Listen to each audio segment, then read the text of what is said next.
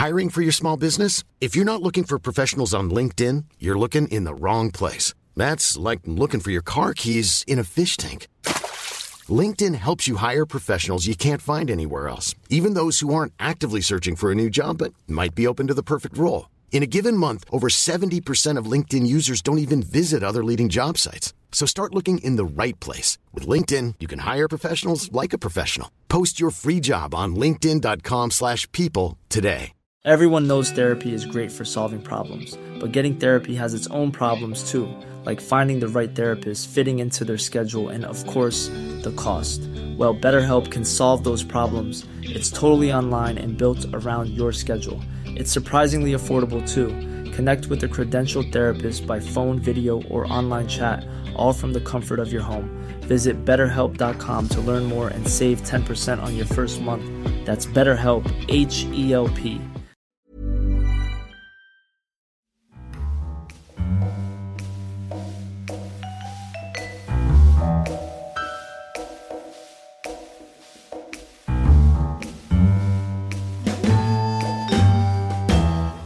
Hello and welcome to this week's episode of the Curzon Cinemas podcast. This week we'll be discussing Kenneth Lonergan's awards contender Manchester by the Sea.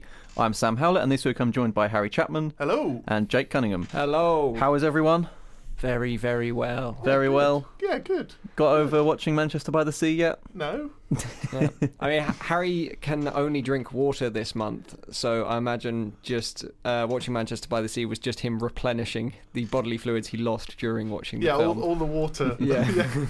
Must have all been the hard. water coming out of me. There's a lot of beer in Manchester by the Sea. A so lot that of Must have been quite hard Yeah, to that watch was that. was difficult. Yeah. So in Manchester by the Sea, we follow Lee Chandler, played by Casey Affleck, as he goes back to his hometown of Manchester, Massachusetts, when his older brother dies, and he is faced with the possibility that he will have to look after his nephew, played by Lucas Hedges. Uh, so my opening question for you this week is: if you could pick one older character in film and one younger character and put them together to recreate that kind of similar dynamic of this kind of sort of awkward parental situation. like, a, and about a boy. Uh, that, yeah, exactly. That's the perfect example of Hugh Grant looking after Nicholas Hoult, where they kind of don't get along at first, and it's a bit awkward, but eventually there's some love there. Uh, so I'm going with the the son figure in this. Already someone without a dad. Mm-hmm. Spider-Man. Okay. And Peter Parker or Spider Man? well, Tom Holland's Spider-Man. Okay. fine. Tom Okay. Holland's Spider-Man from Captain America: Civil War and Mm-hmm. the upcoming Spider-Man: Homecoming. So the current Spider-Man, which I'm sure will be a new one in a year's time. Yeah. Um, but the one that we speak at this moment, this Spider-Man, played by Tom Holland, and his dad is going to be Rev, played by Tom Hollander. I wonder how you got there. How did he get there? How'd you get there, Jake? How did he get there? Yeah, that's good. That is I, good. I like the idea of Spider-Man growing up in a rural English village. With know- his dad as a reverend. Yes. Do, do you Okay. know in um in About Love? Um, no, About Time. Sorry, in About Time, he he plays Tom Hollander plays a character called Harry Chapman. Plays Really? a playwright. Oh, called really? Harry Chapman. Yeah, I forgot about that character. Yeah. That's quite good. Yeah. His character. Great name, solid name. Yeah. I didn't know that, Harry. Yeah, That's there you go. interesting Fun fact. There Okay, so Tom Holland raising Tom Holland. yes. Very good. And what would- how, what would their relationship be like, Jake? It's safe to say initially they might not get along, Oh, oh, Oh. but I think by the end, after after they learn about each other's feelings and that kind of thing, they and faiths. yeah, Spider-Man renounces the latex and uh, becomes a deacon. a man of the cloth. Yeah. Become, no, becomes a deacon. Yeah, he be- he betrays the Christian church, um, but he he goes full silence on this thing. Full silence. Never go full silence. Yeah, uh, so it's actually a prequel to Silence because uh, obviously Spider-Man was Andrew Garfield. Uh, So a film set in the 2000s is a prequel to a film set in the 17th century. yeah, but they've both got Spider-Man, so it makes sense. Harry, please answer. Okay, right.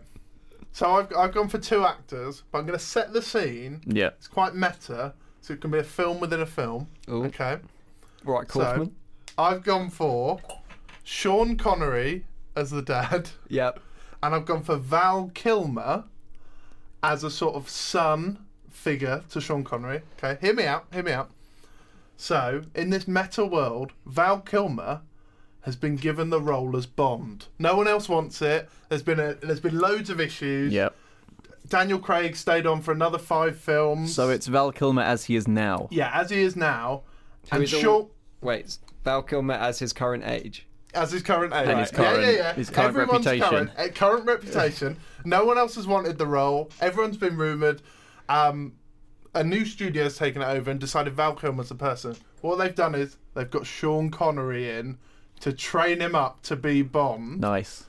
and the in the in this it's going to be a film because the film's a huge success but we don't know that but during the film they build a relationship a rapport he sleeps on sean connery's couch he learns to do, mock him do his accent and then they become like father and son and he hands over the bond mantle and in the first scene of the val kilmer bond B- bond film where he's lost loads of weight right he's wearing the last suit Sean Connery wore for his Ah. last Oh, Bond nice. film.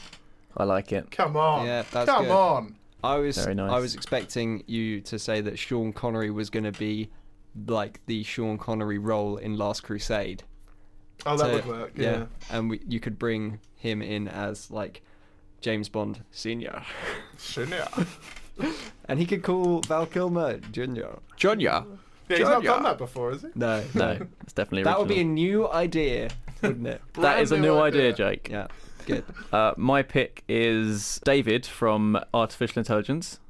David the robot. Oh yeah, Okay, yeah. yeah. the young boy, the robot. I'm glad you're bringing him back. About time someone did. Underrated film. yeah, Yeah. that's a great film. And his mentor would be RoboCop. Awesome, Oh. that's Because- so good. So David's mentor in AI is Gigolo Joe. I think who better to be to replace a gigolo than a man of the law, a strict man. a strict man of the law. I think this is what David needs. He needs good guidance. He needs RoboCop. I'm assuming RoboCop from the remake, yeah. No, Jake, ah. you assume wrong. Why not? We don't talk about that. Okay. original RoboCop and you know teaches him about life as a robot, what they can do, what they can't do. Is life easy as a robot, Sam? It's not easy It's at not all. easy. It's no. not easy. No. And who better to do it than the best robot ever? I mean, the Terminator, I think, would not be as paternal. I mean, he's quite paternal in Terminator 2, but maybe he's busy looking after John Connor. So, He's Ro- got a lot on. yeah, RoboCop, I think, is free at the moment. Yeah. He's not looking after any kids, so throw him, David. Can we do a directorial co-production between Spielberg and Verhoeven? I think we can and we should, and we Excellent. will. I don't know what that will look like. I don't think those two things gel well together. But that's that's where you. That's like jazz, isn't it? It is like jazz. Yeah. Dissonance. It's not about the notes they're playing. It's about the notes they're not playing. exactly. All right, now it's time to talk about something really serious and not funny. Oh yeah. Hey, that's not true. Oh, that is true. You're right. We'll, we'll get to that. We'll Yeah. get to that. So, Manchester by the Sea, as we mentioned, in describing it to someone, the plot, as I just did to you at the beginning of the show, it doesn't sound that original. A guy goes back to his hometown, is forced to sort of confront his former life there, and finds a new role looking after his nephew.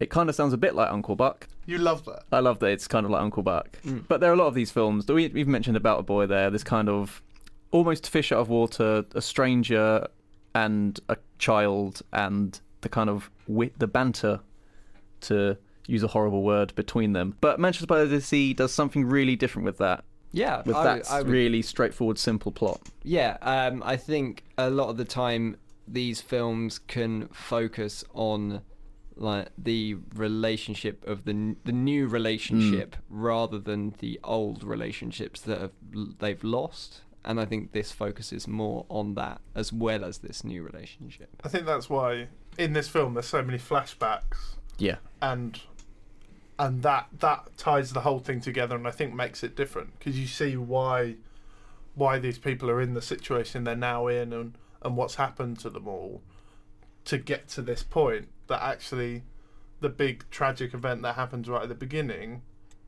isn't isn't like the worst thing that happens in this film Yeah. it's and actually i think taking a plot that everyone thinks they know and doing it differently is quite a brave thing to do Yeah. and it never moves away from that even right at the end it stays on track with looking Yeah. at past relationships and not and not trying to paint this pretty perfect picture where there's the big hug over emotional Mm. music at the end. Yeah.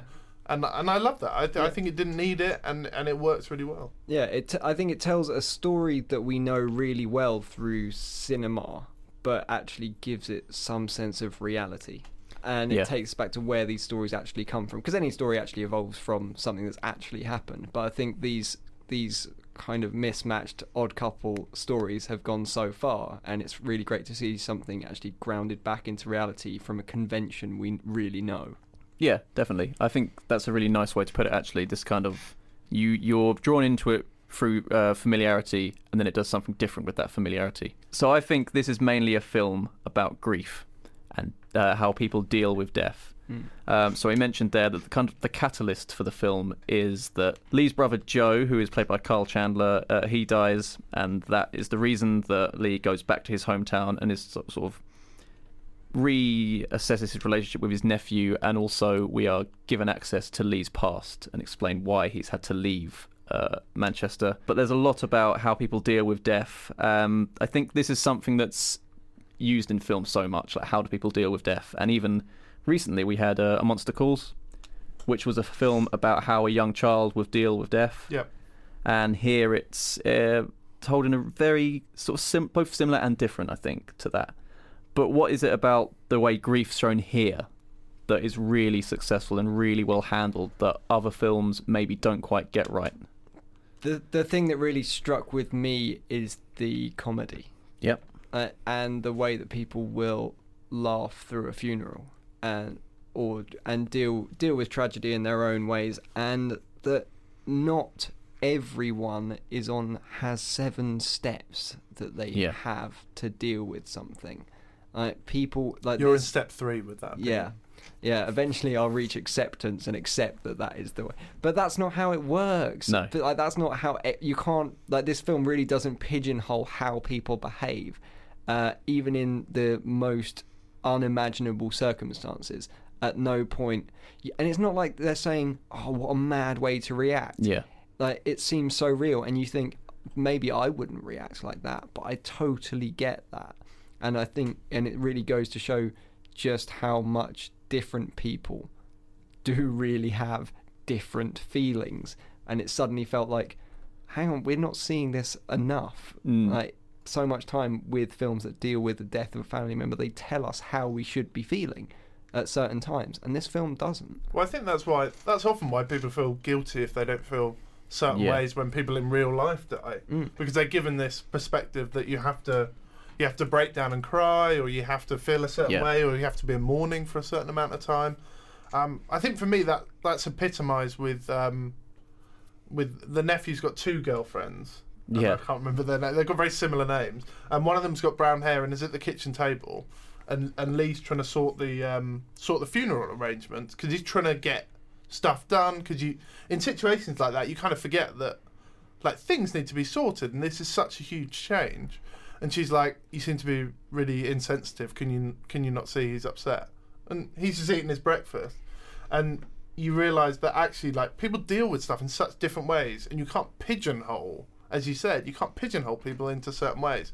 And you know, as soon as he gets to the hospital, Lee's reaction is not breaking down crying. Yeah. It's he's just really stone faced and really Yeah. like he looks like almost he doesn't care. Obviously he does, but he's just trying to somehow deal with this internally, and that and people do that in different ways. Yeah, I think when someone dies, you never react how you think you're going to react because you're so numbed by the shock mm. almost, and just and as well, you don't know how to express how you actually feel because you just you just it's such a weird thing for you that this person you know so well is now dead that you really can't bring yourself to even contemplate what you're thinking or what you're feeling. So often, I think just being stony faced and just kind of numb to it for a while is quite a common thing. But Yeah. as you said, there is no one way to react to death, and this film really gets that. Yeah, I think uh, a lot. The film is held together by Lucas Hedges, who is Yeah. the nephew, who is really excellent in this, Yeah. and I think even more so than Casey Affleck. But um, like with Casey Affleck's character Lee, we're given backstory Yeah. and we're given flashbacks and stuff. Whereas Lucas Hedges, we we don't get as much to go on.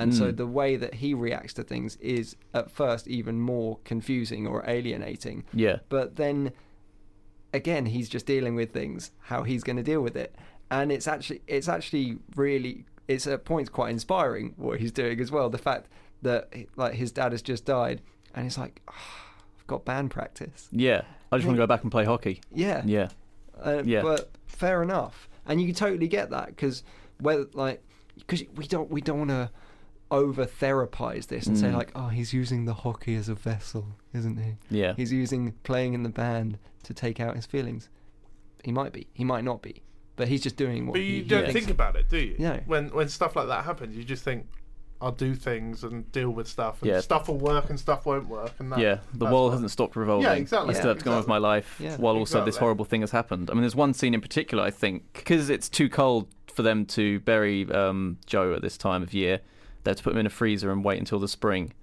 And you can tell that Lucas Hedges' character is really uncomfortable with this. The thought of that his dad. I think this is something that really reminds him that his dad is dead. Mm. that he is now being put in a freezer. And there's a bit later on where he is, look is like his own freezer at home, and like some ch- uh, frozen chicken falls out, and he just completely breaks down, almost has a panic attack. Mm. And because when people, I think like you don't react when you first hear someone has died, you don't immediately, like you said, break down and cry. Yeah. It takes a while for it to sink in, and a weird thing will set you off and remind you, and just sort of like reality hitting you in the face with that moment. And he thinks he's something wrong with him, and he looks like he's having a heart attack or a panic attack or something, because his body is finally reacting to the death, and he doesn't know how to handle that and how to deal with it. Mm.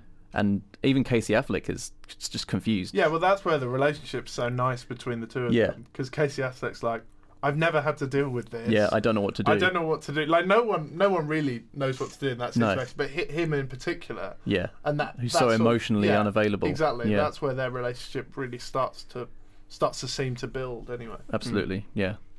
Um, okay, so well, seeing as we're talking about Casey Affleck and Lucas Hedges, let's talk about the performances because I think this film, as we said, it's very uh, very simple plot. It's also quite simply made. Would you agree? There's no kind of cinematic flourish at any Yeah. point. There's Um, no like I do weird think- camera angles or any kind of No, the visual. shots are quite still. Actually. Yeah, I think, quite still. but that's not to say that it That's doesn't not a criticism look at all. no, no. no, no, no.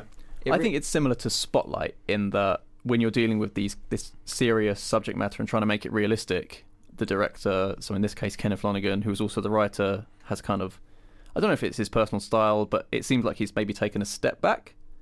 Well, it was he was using a new new DP on this, Right. who he had not worked with before, and uh, I believe it was quite a contemptuous relationship before Right. they actually got to shoot.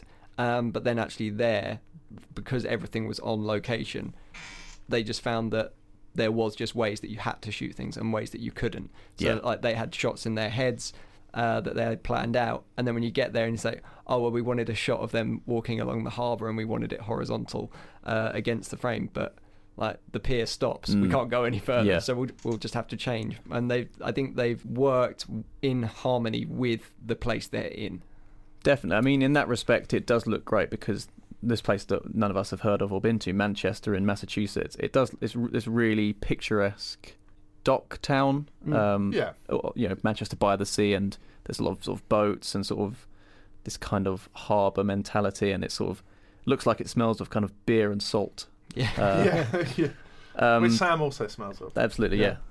New fragrance for men. Um, I think also with in terms of there's so much natural lighting in it. Yeah. The whole thing, and I Mm. think that that goes along the spotlight thing. Yeah. because things are a bit se- you know serious topics are being dealt with and serious things are obviously being dealt with but they're not afraid they're not trying to you know dim the lights or make Yeah. it rain or or change the weather to manipulate how you feel Yeah. that's never that's never done you know it's still if it's sunny it's going to be sunny if it you know if it if Yeah. it's raining it's not it's not to manipulate Exactly. It's or just snowing it's yeah. just the way things are, Yeah, and that's how the the whole film has that approach. This is just the way things are. Um, and also, uh, there's something else I noticed because I've seen it twice. There, I don't think there are any close-ups of any character, right. So the camera is really restrained. Yeah, There's not a close-up on a character crying or a close-up on a character's emotion. Everything's usually got at least two people in the frame at once, and if there's only one person, there's a lot of space around them. yeah. Um, so yeah, there's the camera's far back. The camera's letting the the performances have room to breathe. I think. Yeah, um, and I think we were, we were talking about the way that people react to react to grief. Um, I think this film really looks at the sorry the the physical reaction. Mm. Uh, you mentioned the the freezer, the way that Yeah. um, he reacts as if it's a panic attack as well, and by how, using that wider camera angle, you can see how the whole of a person Yeah. reacts to it, rather than breaking it down to a, A facial expression. or Yeah. or a hand shaking or something. By seeing that whole person, you can you can feel all of their movement at once and their whole reaction. Yeah, absolutely. Okay, so let's talk about those performances that we think the cameras really um, worked well with to give this film the emotion it deserves. Uh, so let's start with the big one. Casey Affleck, who plays Lee Chandler, is our protagonist. We start the film with him, we end the film with him. He's in near enough every scene. It's really, I mean, it's been sold as his film, and he is, uh, as we record, he is the favourite to win the Oscar for Best Actor. Happy about that? Think it's deserved. He won the Golden Globe uh, last weekend. He's yeah, so he's on his way. Yeah, I mean, in terms of from what I've seen so far, I can't see anyone else really, really necessarily touching him. I just, I think because it's so his film Yeah, and he's in it so much that that just gives the plaudits more and more, and they Yeah. they can give him more and more for for doing that. Um, I haven't seen that many films that I think do that and Mm. give give the sort of lead actor that much screen time Mhm. and that much of the story. So yeah, at the moment I can't I can't see anyone touching, it, but that may well change Yeah. in the next couple of months. sure. I think I think I'd be inclined to agree. Yeah. Um, yeah, we've still got things to come out here Absolutely, in the UK. Yeah. Um, but as it stands, I would expect this award to go to him. Um, it's a performance where you can look at him in each shot and tr- see there could be so many things being Yeah. thought by this character that we don't quite see. But you can see all those layers in him, even if it's just a blank face. Uh, it's amazing how, even when he's so expressionless, that you Which can is most of the film. yeah, but you that gives off so much Yeah. information. Absolutely. Um, there's so uh, going back to this whole thing about how people react to death. In most of the film, no one ever says how they're really feeling, and I think that's really true when you're bereaved. How are you doing? I'm fine. No one ever says, you know, actually, I'm really not fine. You always just say, oh yeah, I'm fine, and he's absolutely the same. He never. I don't think he ever tells anyone how he's feeling, apart from maybe in one scene, which we'll talk about towards the end. Well, he's quite a he's quite a typical male character. Yeah. Like, he drinks beer. The strong like, silent He type. drinks beers and he you know hangs out with his mates and his male friends and they Yeah. you know live by the harbour and they're sort of a Yeah. bit unshaven and sort of they're they're very very like traditionally blokey characters and he fits within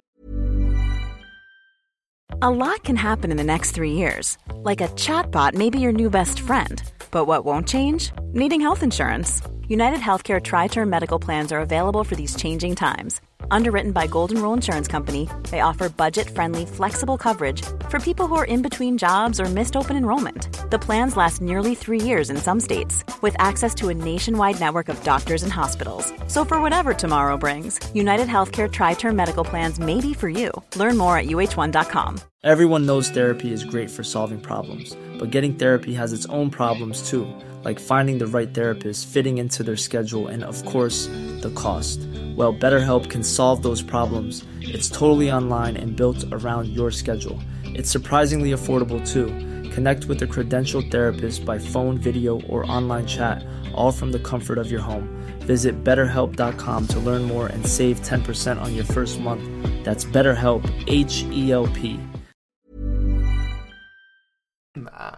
and actually that that's why that's why I think this this performance is so good because seeing seeing an emotional man we still don't see that mm. much of that. It's often you know it's often you know female characters or slightly more effeminate characters if I can say that.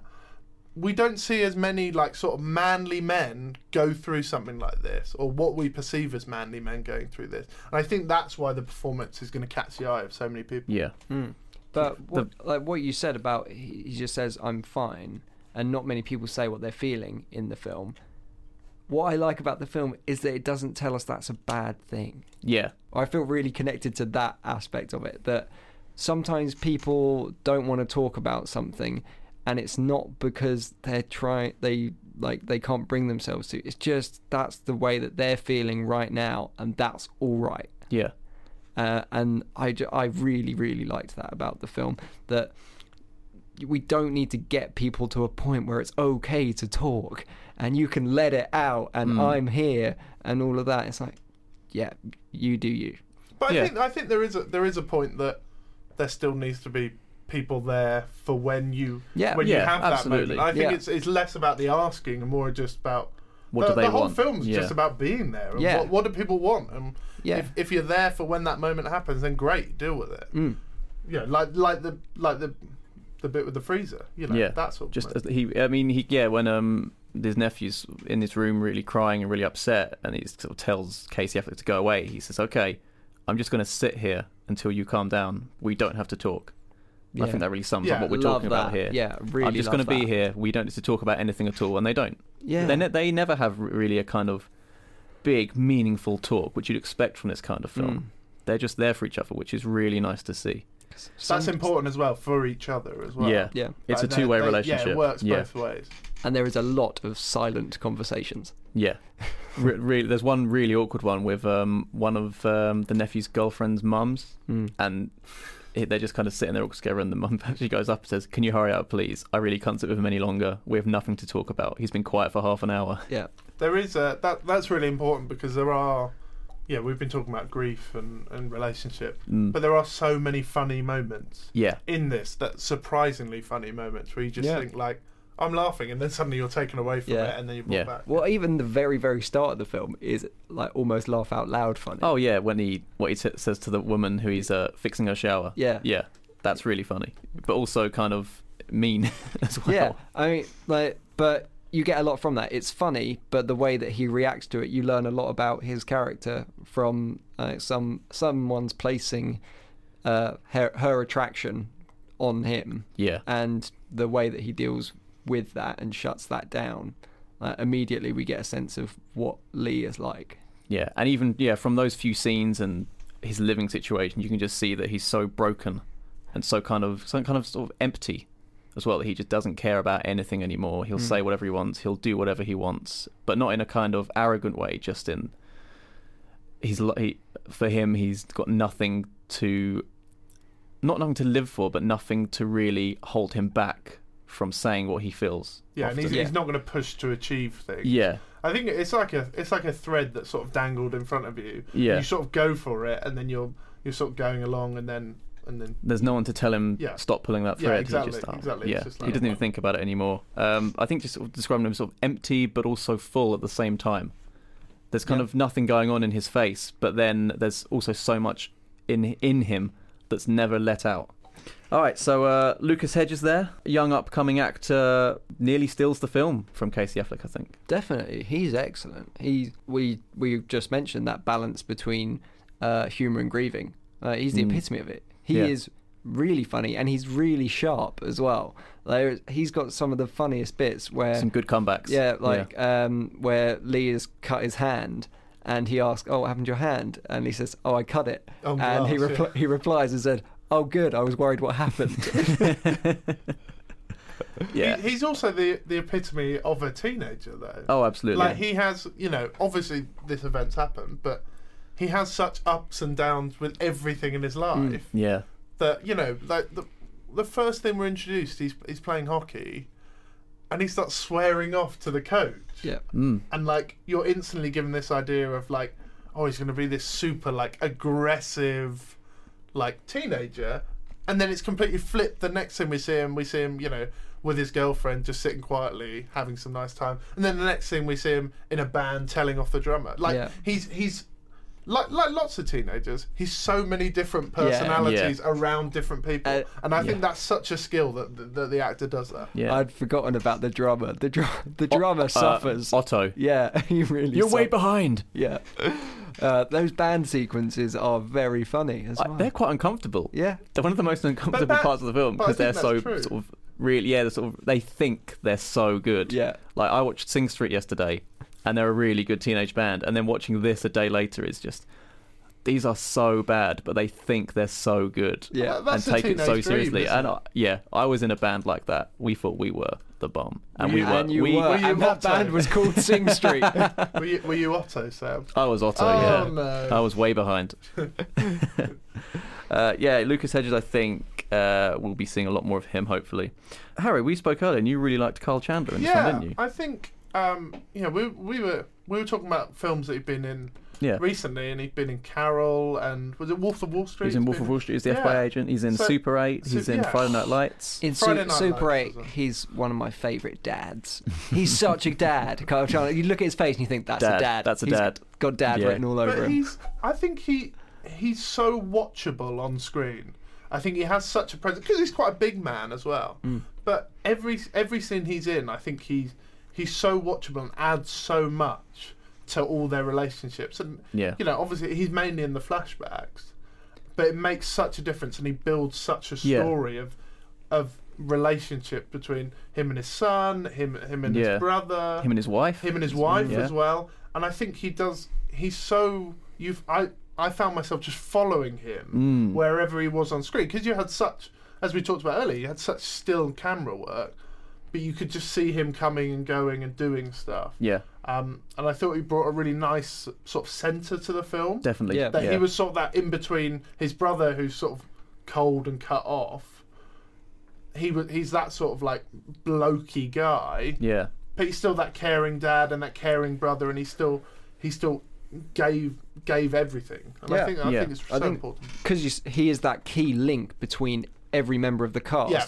When he is gone, you feel that vacuum. You miss him. Yeah, and, yet, and yeah. yet you don't see him in the real time. You don't No. see him in the film. Yeah. yeah, but you can see in the short time that he's there what people are missing. And what he meant to these people as well. Yeah. And he is like often in films they sort of talk about people being really nice, and you sort of don't get it. But this, I think you really get that he is a really nice guy, really nice dad, nice brother. Yeah. And you're right. When he's his death, you really get that his death is affecting these people. Mm. Um, just from his performance, and yeah, I think there's a film coming out soon. I hope that he gets a lead in because I think he's Well, I meant mean, for he's, he's things. whether he's picking them or people are Yeah, picking him. who knows? He is picking some great roles for Yeah. himself. I Yeah. mean, Friday, Friday Night Lights as a TV Yeah. show was great. So like, he's doing the right things. I hope Yeah. he's given given Yeah, a big definitely. role soon. Yeah, I yeah I, I especially the second time actually I really appreciate him a lot more. I think. Um, and then the last uh, sort of uh, cast member I think we need to talk about is Michelle Williams, who plays Lee's ex-wife Randi, who's um, in it a surprisingly little amount. Yeah, I thought she was compared gonna be to in the it a lot more. marketing. Yeah, I think the marketing would and the awards. and She's also stuff- s- the, the second build actor in the film. yeah. It would lead you to after, believe yeah. she was uh, sort of a supporting in the larger supporting sense of the Yeah. word, in the Rooney Mara in Carol sense of the word. yeah, Um, but yeah, she's she's still very very Oh, good in the absolutely, scenes that she had, and it's um like we watched Silence of the Lambs this week, and reminded by how little screen time Anthony Hopkins had, Yeah. and then still went away with a an actor uh, or Academy Award, Yeah. He- and he was was that lead, he won best lead actor. Yeah, Yeah. considering he's in, he thinks he's in 16 minutes of the film, Oh, really? right? Yeah. Because Judi Dench was in Shakespeare in Love for eight minutes. and she won best and supporting she won actress. Best Supporting yeah. Actress. So Yeah. not le- length Absolutely. is not important. Um, yeah, Michelle Williams, I think has she, it, the performance is kind of defined by two scenes. Yeah, and, I think she's there to serve. Uh, it's how she is remembered by others rather than her own character. Yeah, It's more about what she meant to the to to Lee than to be her own character, which is fair because it's his film. Mm. But I think yeah, she she's in about a couple of scenes, but two big scenes, which Yeah. we'll talk about at the end. But she absolutely acts the hell out of those scenes. But she didn't overact. No. That's Yeah, crucial. this is it. She doesn't. Yeah. There's no. She doesn't. You know. She's not breaking down crying. No, There's she not the- commands There's not them. the She emotional commands the music. there's not the. Yeah. her massively hugging Lee at any point. Yeah. She's she's that takes such control. yeah, And but she's given that space to do it. I think the camera work gives her that space to do it. The direction she's been given, whatever she's been told to, how to do the character, gives her that time and space that she doesn't need to overdo it. And the, you know, she, we talked about she's in two big scenes. They're never rushed. They're not scenes where you feel like everything's rushing to a point. It feels like you know they're they're important on their own. Yeah. Um, and I think when I was watching it, because I was I was quite a, I was aware of the billing and I was aware of the Mm. nominations, and so when I was watching the film, I was also aware that she wasn't appearing in what I was watching. Yeah. So like, when she when she came on screen, part of me was thinking, "Oh, this is it. This is going to be the big. This is the Oscar scene. This is the Wayne's World bit with the Yeah. with the throwing water in her face." Um, but it's it is not like that at all. Um, she just she just handles it, and she um, yeah just come on. Just imagine coming on set and just doing that and then leaving. Like you, like everyone on, on that set watching must have been amazed that someone could come on and carry the weight of such a role in and handle it in such a brief amount of time. Yeah, absolutely. Um, so we're going to get into spoilers in just a second, but I think that this so this film is out in the sa- on the same day wide release as La La Land. Two very different films, and I think they both deserve equal um, audience viewership. One's very happy, one's quite sad, but they're both really w- rewarding. And I think if you go out and see not just one, see both of these films, um, I think you'll be very happy that you did. Yep. And if you're going to do a double bill, do Manchester by the Sea first. Don't do what I Yeah. did. Okay, uh, so if you haven't seen the film, go and watch it and then come back, listen to the end of this show. Uh, we're going to talk about all things Manchester by the Sea now, all the ins and outs. So let's get rid of the elephant in the room the fire. Oh, Oh my. I'm sorry that we have to talk about it, but we do. yeah. I mean, I think it's built up a fair amount that Yeah. something horrible happened to Lee while he was in Manchester. But initially, initially they because you hear it from two hockey players. Is that the Lee yeah, is that the Lee Chandler? But I thought he might be some sort of hockey star or something. Yeah. And then that did not happen. No. Well, there was some sense of uh, like abuse from the townspeople as yeah, well. there's sort of he gets funny looks and, And he's, he's Yeah. told not to come back to Yeah. certain places. yeah. Um, and you could, I think it's it's not never said, but I, I think it's kind of clear that he's in some kind of, sort of self-imposed exile, mm, and going back to Manchester is not the the top at the top of the list of things he wants to do. Well, he said he says at the end, and it and it's a lovely scene at the table. He just says, "I can't beat it. Yeah, I can't beat it." And he doesn't say like, "I can't beat it because this is what happened," and then explain the we know. Yeah, We know what happened. yeah. He just says, "I can't beat it," and there's an understanding between him and his nephew that, and the audience that as well. Yeah, exactly. The part, the, the Yeah, beauty of the film is the restraint in the script and the absolute faith that the audience are smart and they will get everything with little as little information as possible. yeah. Mm. So yeah, this scene, the build-up is quite horrible. He's in the lawyer's office, and it sort of cuts back and forth between that night and him sitting there reflecting. And it starts off with this scene of complete, almost slapstick humour. He's got loads of his mates round. They're playing ping pong. They're drunk. The wife's telling them off, and as they're driving away, he's kind of like sort of, you know, telling, "Oh, don't drink and drive." Ha ha. These, and it's it's funny. But you're you're kind of clenched as well. You're like something Yeah. really horrible's going to happen. Yeah, I well, don't it ta- like it- this. It's again like the whole film, taking a sort of cliched, Yeah, cliched scene, which we'd see a million times, and then normally the husband would go in and get told off by his wife. Someone sleeping on the sofa Yeah, exactly. tonight. yeah. exactly, He's but in the you're- doghouse. But Yeah. you're Yeah. never expecting. Yeah. You're never expecting Michelle Williams' character to say that to him.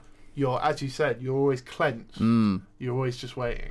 But I think you get you get a real sense of the the love between oh, them Oh, absolutely. in Oh, yeah. those moments. They- So they, start laughing. They both think it's quite funny what's Yeah. just happened. I mean, as as annoyed as she is at him, yeah, she is kind of thinking, "Oh, that Lee." yeah. There's a little bit of that to it, and something else that I found this time that's really well done, because what obviously what happens is a log rolls out of the fireplace. You, we never see the fireplace. Loads of films, as he leaves the house, would do a shot of the fireplace, Mm. kind of as a sort of pre-warning that oh, he hasn't put the screen on that.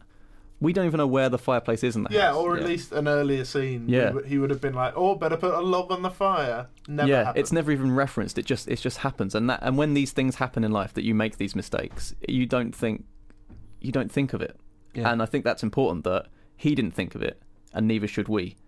And it's such a shock when he comes back and finds his house ablaze that we feel that shock as he does as well. And Jake, you mentioned uh, uh, earlier to me before we started recording the whole thing about the paper bag in this scene. Yeah, and so this was I was listening to Kenneth Lonergan doing an interview about this, and he wrote this into the script that uh, he wanted Lee to uh, have a bag of shopping at this point. point, and he just said that on set, Casey Affleck he did his job and he was brilliant in it, but he just said, "I still don't get the bag." And then when they watched the film and they spoke afterwards, like, "I get the bag." Yeah. Like at this point, he is holding on to the only thing that he has, Yeah. and it just so happens to be the only thing in the world he has at that point is a bag of shopping. And at that's the it. he's just holding yeah. on to it as hard as he can. And he picks it back up at the end. yeah. He sort of uh, Yeah. once the fire's been put out and uh, Joe is sort of holding him and like uh, consoling him. He he picks the bag back up. Mm. That's where Kyle Chandler's so strong. Like, His- such a strong character. His facial expression able to there hold is him and absolutely just- devastating. yeah. Yeah. Um, for me, that's not even the saddest scene in the film. For No. me, it's the fire, uh, the police station. Oh god. which and even just that interview um, when he says yes we had we were drinking someone was passing around marijuana we had cocaine he's admitting all his mistakes he admits he didn't put the screen on and then they let him go and he says that's it you're letting me go yeah we're not going to crucify you for making a mistake and i think he really expects and wants to be put in prison at that point he wants to be locked away he wants to be punished for what he's done because Mm. he's murdered he's killed his children Mm. it's his fault they're dead in a way Yeah. and he really wants to be punished and he's so just sort of he can't he can't believe he now has to live the rest of his life normally now this has happened Well, you compared it. We we spoke earlier, and you compared it to slightly to a Monster Calls in terms Yeah. of he he constantly in a Monster Calls has these where he does stuff wrong and he goes, "You're not going to punish me," and no Mm. one punishes him at any Yeah. point. Yeah. And to a lesser extent, that that's a very similar sort of Definitely, yeah. wanting to be punished and wanting to feel something and wanting yeah to be, and that's that's what Casey Affleck's character does during the whole film. That's why he gets drunk and gets into fights Mm. because he wants to feel something because he's emotionally numb. yeah He wants someone to punch him in the face because that that might that might make Bring him feel something out of him. That Uh, might bring something, Yeah. and that's why he's emotionally cut off because he's he's not able to express himself and and tell people his emotions. And that's like going back to the very start, what we were talking about. Why we uh, like this film so much is that we don't have a therapist over our shoulder going, "You only get into these fights because you feel Yeah. like you need to feel Yeah. something." Like Lonergan, he lets us be clever enough to yeah understand that. absolute faith in the audience Yeah. really wins this film over for everyone i think Yeah, and you mentioned the police station scene as Yeah, well. There, just- um, when he reached reaches for the gun, I didn't in expect that, that. oh, Like that's the most that my stomach has Same. dropped all year. i Just horrible. really that's really horrible and it doesn't work and he's saying please please let me do it and Kyle Chandler jumps up, but one of the most devastating Oh. shots for that is his dad, who's not really at that much. They're the the brother's father. He just kind of he just stands and sort of watches. He's sort of half standing, half sitting, just so does not know what to do right now. He's just seen his son attempt to shoot himself in the head, and he's so just sort of I Mm. can't, I can't do anything. I don't know what to do. I, Yeah. th- I think I think it's important that just touching upon it briefly that the that the the dad his dad isn't in it that much Mm. because it makes so much more of the you know of that of the death of the brother Yeah, his like brother Kyle almost Chandler was his dying, father figure. yeah, almost but also was the link between everyone Yeah. if you if you'd first of all started it with the dad dying and then gone on then it wouldn't make as much of, of Yeah. the brother's death but Absolutely. by having having one death one funeral one moment that crystallizes everything horrible and wrong and great and amazing in their lives i think i think is is so important and that's probably why the dad isn't in it that much Yeah, mm. and there's even a nice sort of reveal about the boat name as well at the end. Mm. That it's the name of their mother Mm. as well, Yeah. which is never stated. It's just a nice little on the graveyard, a nice little reveal there. Again, just solidifying how important this family was to each other. Yeah. They've now been sort of broken apart, but are trying to still hold on to what they've got left. going on what we've been talking about throughout. When if you believe that a family is meant to be that close, then you can also believe that a family don't need to tell each other everything to understand each Yeah. other. Absolutely. Yeah, even uh, Lee and Patrick, even though they haven't spent the most amount of time together, they clearly do have a bond between them, and that they that nothing, their things can go unspoken, and it's Yeah. completely believable. And they can swear at each other. They can be quite horrible to each other at times, and just give these sort of snippy comebacks to each other. But they're still fine. yeah, and I think that's true of a lot of uncle relationships. Yeah, I was about to say it's such an uncle relationship. Yeah. because it's not a brother where you're where you're that close, but it's also not a father where you can't have that sort of. yeah. You can't know, say that that to your son, and joking but you can say what having yeah, girls say to your nephew. over Yeah, definitely. Okay, so we're going to wrap up there. So a big thank you to CSR as always for letting us use their studio. And uh, so, after watching Manchester by the Sea, if you're intrigued by uh, Casey Affleck and some of his uh, pr- uh, previous films, his old uh, works, uh, on Curzon Home Cinema right now, you can watch Triple Nine, Lonesome Jim, and The Killer Inside Me. Each one very different, but each one kind of led by uh, Casey Affleck, and he's he's a really interesting actor at the moment, I think. Yeah. Yep.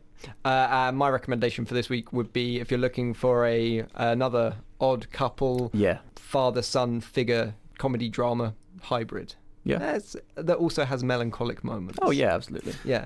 Uh, then Hunt for the Wilderpeople has just been added as well with uh, Sam Neill and Julian Dennison, directed by Taika Waititi, who did What We Do in the Shadows, and it's really lovely. So do check that out. Absolutely. So please go out and watch Manchester by the Sea. It's released uh, today on January the 13th, and you can see it in Curzon cinemas nationwide. Uh, so that's goodbye from Jake. Goodbye. Goodbye from Harry. Goodbye. And it's goodbye from me. We'll see you next week.